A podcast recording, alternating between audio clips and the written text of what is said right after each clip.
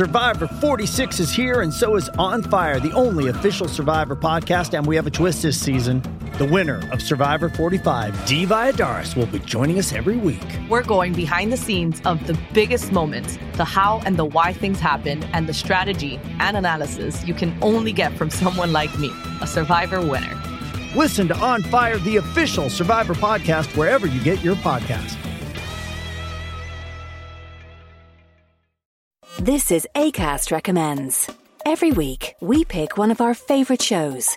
And this is one we think you're going to love. Hello, I'm Geoff Lloyd, and I recently had a baby with Ed Miliband. A baby podcast, that is. It's a spin off of our show, Reasons to Be Cheerful. It's called Cheerful Book Club, and it's conversations with some of the best writers working in the world today. You'll really enjoy our chats with people like US broadcasting legend Rachel Maddow, literary giant Ian McEwan, and the Big Short and Moneyball author Michael Lewis. Feed your brain with ideas from the Cheerful Book Club. You'll find us on the excellent ACAST app or wherever else you get your podcasts. ACAST is home to the biggest podcasts from Ireland and around the world. Subscribe to this show and hundreds more now via ACAST or wherever you get your podcasts.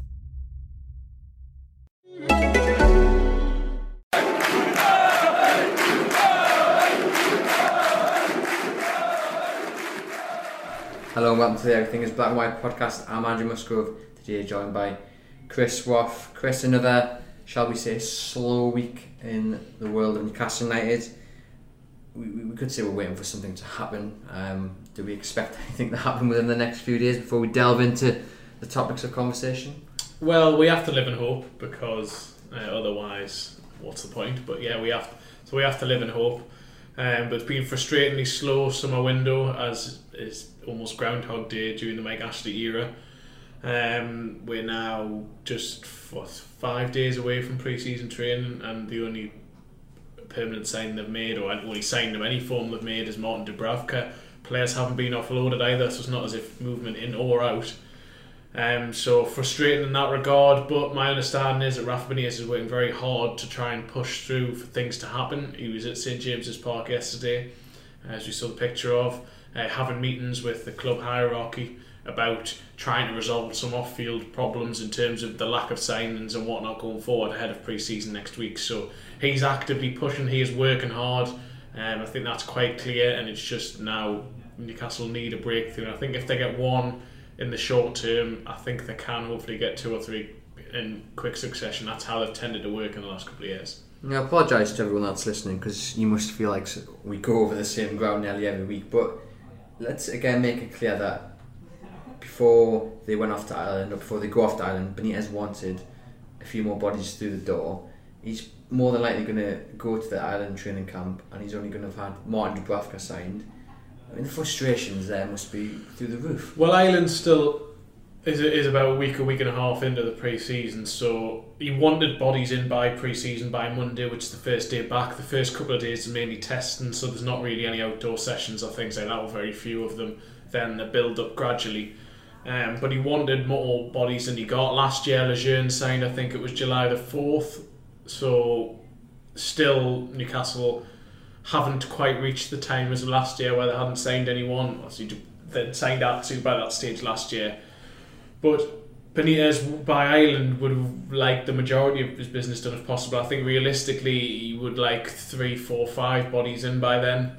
The Castle are going to have to do move some to get that through, and it's because the way Benitez sees it is that's a crucial period in your in pre-season really is important because that's a time where you can blood players and you can get understands understanding there. He loves working with players on the training ground and he wants to be able to get set piece uh, ideas in their formations. Every player to understand their job and also understand and build a relationship with the teammates around them. And the longer you leave that, the less time a player has before it gets into the actual season itself, whereby there is very little opportunity for you to be able to do that, particularly since you've got League Cup games early in the season, which gives you fewer training sessions. So for Benitez, it is a frustration. He wanted to move early, but he's going to have to just make of it what he can from now and push the board to try and get at least some business through because it hasn't worked out how exactly how he wanted it to, but he certainly wants to, to work through contingency plans and gets players through to give them at least some time on the training ground.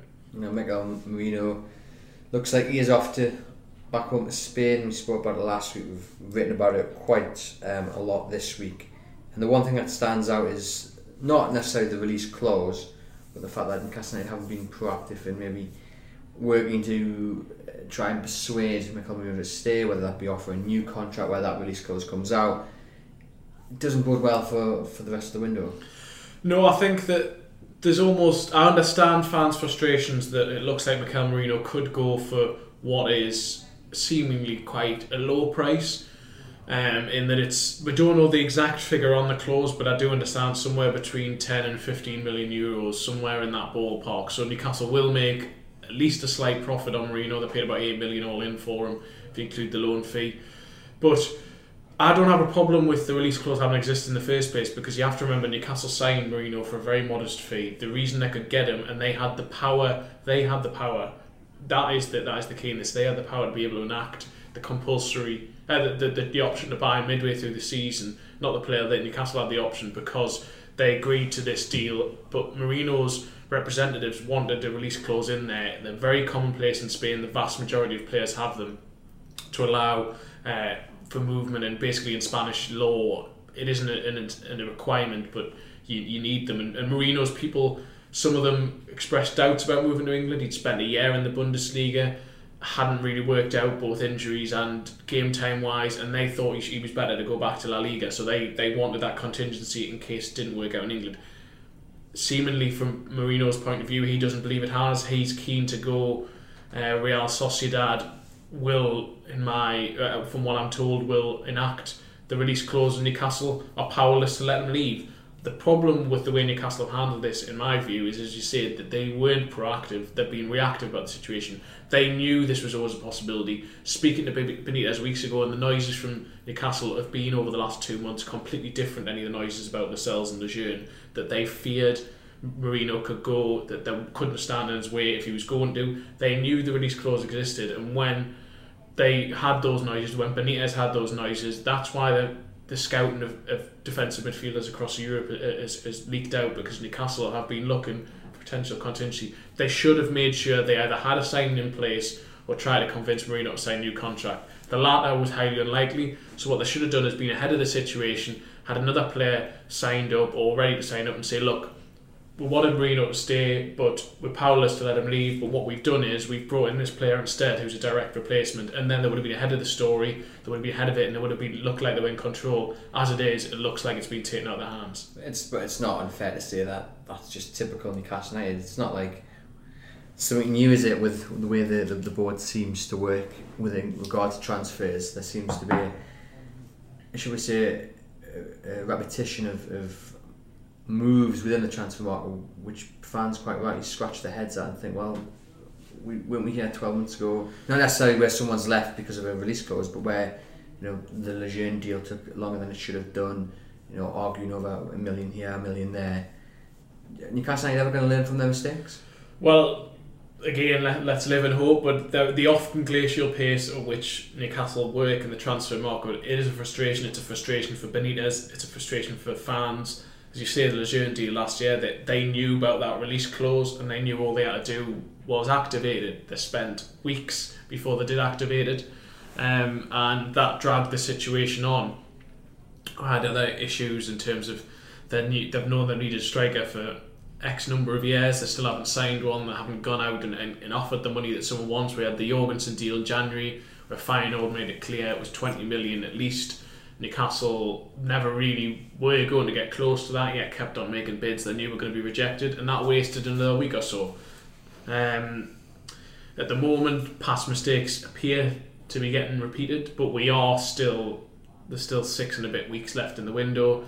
Time is running out, but equally, there is still time for movement to happen. The World Cup is an excuse to a certain extent because their teams are doing things, but it does stagnate the markets. But as soon as the group stage of the World Cup's over and a lot of those teams are out, the market, I believe, will start moving in the next week and a half, two weeks. And Newcastle need to make sure they're active in it because Benitez wants players signed. He wants to strengthen in certain areas. And now, with Merino's exit appearing increasingly likely, that's another position they need to sign a player for. Hi, it's Fin Dwyer from the Irish History Podcast. and this is a Staycast from ACAST. Please, please, please follow the government's advice right now, which is currently to stay at home where possible. While you're staying at home, I would recommend another great show that's worth checking out. It's Unexplained by Richard MacLean Smith. It's a beautifully produced and gripping show that looks at unusual and sometimes unnerving occurrences from the past and present. It's perfect escapism. Check out Unexplained on the ACAST app or wherever you get podcasts. Which is something that Benitez had contingency plans for and wanted resolved already, but instead Newcastle have to add that to the to the already large amount of business they still need to do. Uh, six weeks, like you say, given Newcastle's previous uh, time scale in previous windows, are you confident that Benitez will get the bodies in that he wants? Not necessarily with the players, but the numbers. Well, as slow as Newcastle tend to move in the transfer market, if you look at the last two summers, when they have signed one player, they tend to get certainly the first player they sign, other than the two players they've signed having been on loan with options to buy, they move quite quickly. You had it with when Matt Sells signed, I think four or five players signed within two, two and a half weeks. Last summer, uh, once Lejeune signed within a couple of weeks, they'd also had another couple of players announced out Ireland, Murphy, Manquillo. Um, and so things, when they do one, they tend to do a few together. So hopeful in that regard, and if they, Benitez wants essentially now about six players. He wants a centre back, particularly when if and when Mbemba goes, which they're very much pushing for because it's another feature in Newcastle. He wants cover at full back, at least one. Uh, he wants an attacker midfielder. He's going to need a defensive midfielder if and when Merino goes. He wants a striker and he wants a winger. So that's half a dozen players at least. Um, do I think he'll get six signings?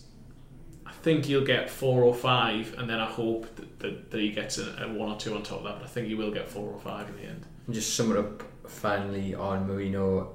Benitez, this is this isn't something that's kind of been forced upon him. It is in a way, but it's not. You know, Mike Ashley saying, "Well, we're selling him. It's it's down to the release clause. There is no option. It's not like he's been pushed into a corner by Mike Ashley." Yeah, it's not. It's not that the club have, have, have forced Marie, uh, Benitez to sell Merino. Benitez and the club are powerless to allow Merino to leave if and when the transfer clause is enacted. My understanding is it hasn't been yet, but Real Sociedad are saying everything about that they're going to. And so, if and when it is, it's Merino's choice as to whether he goes. All the sounds are that he wants to go. He's back in Pamplona now in, in, in the Basque country. Um, he, he seems to feel, and it, I know that his father was very close, his, his close associate of Benitez, they've known each other for a long time. The sounds from him is that, that, that to Benitez it has been for a couple of months that the Merino will leave. And this is the thing, I mean, we've had a few fans who've said, oh, the club will sell Merino. Before the release clause came out, that the club will sell Merino uh, against Benitez's wishes. We've known for a while that a release clause, there has been murmurings that a release clause existed for a while we hadn't been able to get stood up until the other day. We now know that it does exist. Um, and in terms of Benitez having players sold under him, that has not happened in its time at Newcastle yet. He hasn't been able to sign all the players he wants, but he hasn't had a player forced on him either. All the signs have been his choices, albeit quite a few of them far down the list rather than first choices. No players been sold against his will. So hopefully that continues going forward, and hopefully he gets some of the players a bit higher up his list going forward as well. Fingers crossed. And I'm just going to answer a few questions that have come in on Twitter. We'll start with one from uh, David Field, who asks any sign of any incomings, any good news uh, for fans? Because it seems like nothing is happening. I would love to say that there is, but uh, I haven't been told that there's anything imminent. Newcastle in the past, over the last couple of years, have done things quite quietly on occasion, and some things have, have basically happened quickly before we know about. I hope that's the case.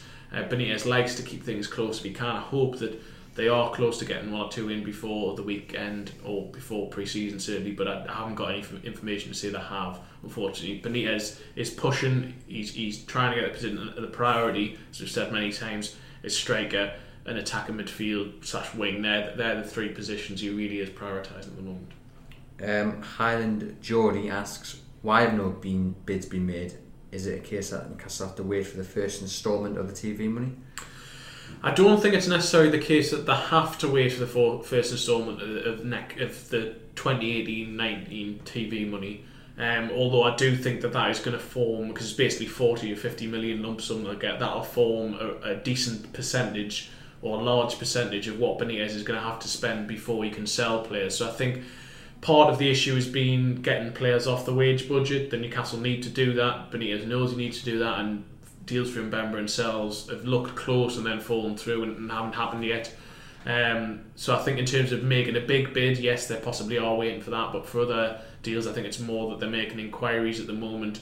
They have spoken to clubs. There have been um, inquiries, as the same made, but no firm bids, cash bids made yet. And I think it's just a case of, of for those um, waiting until they, they, they see a deal they really think is value for money. And at the moment, they haven't they haven't found a price they think they're going to meet or be able to meet yet.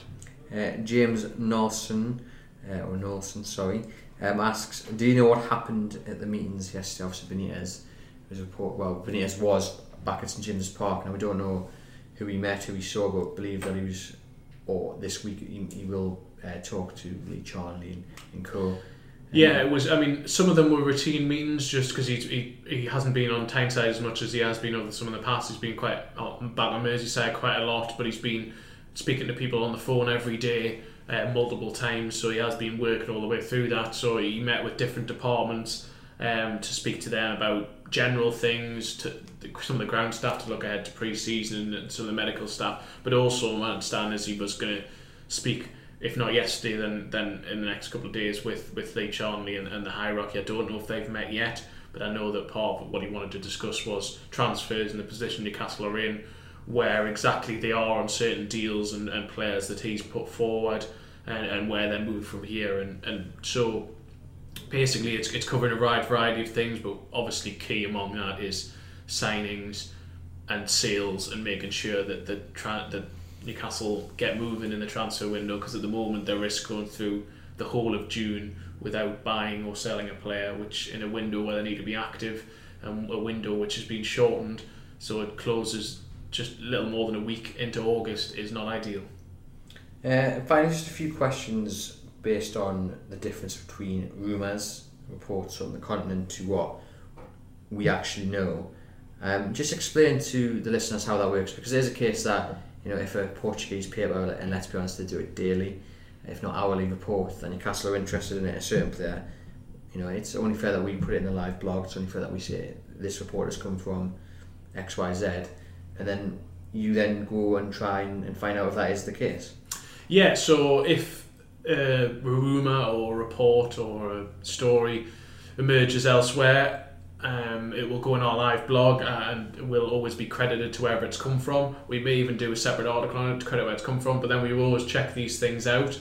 Um, and if, if it becomes to our understanding as well that it's true or that it isn't true, we will always put that forward. So some reports um, we, we will check out and they'll be true, others will be told there's, there's, there's no truth in it, and then, and then we'll, we'll say as such and we will give that, uh, we'll make sure that that's brought across clear to readers. But uh, in this time, in, in, this environment that we're in, in the, in the, in the news environment we're in, 24 hour media, Newcastle fans are interested in who the club are reportedly looking at, and then we ha- we try and make sure that we sh- present that.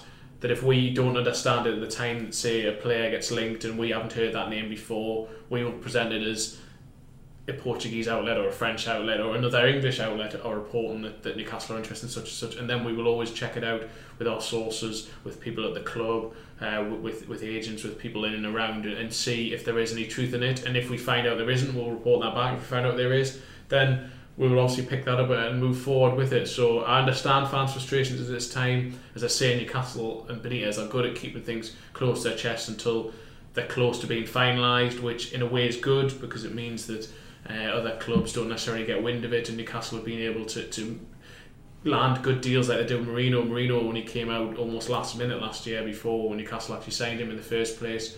Um, so for deals like that, it, can work out positively. Um, and in other regards, the fact is Newcastle haven't been particularly active so far in terms of actually getting anything substantive done. So there might not be, there isn't the hard news, quote unquote, that fans will want at the moment. And we fully understand fans' frustrations on that, but we are trying to present the information as best we can. We're trying to get it all checked out and then relay what we can to you about what we know and what we understand ourselves. And the key word there that use sources, you know, in the world of journalism, your sources are very important. So that's why the, the articles don't necessarily carry quotes because you know it has come from a source who doesn't want to be named. That's that's just the way it works.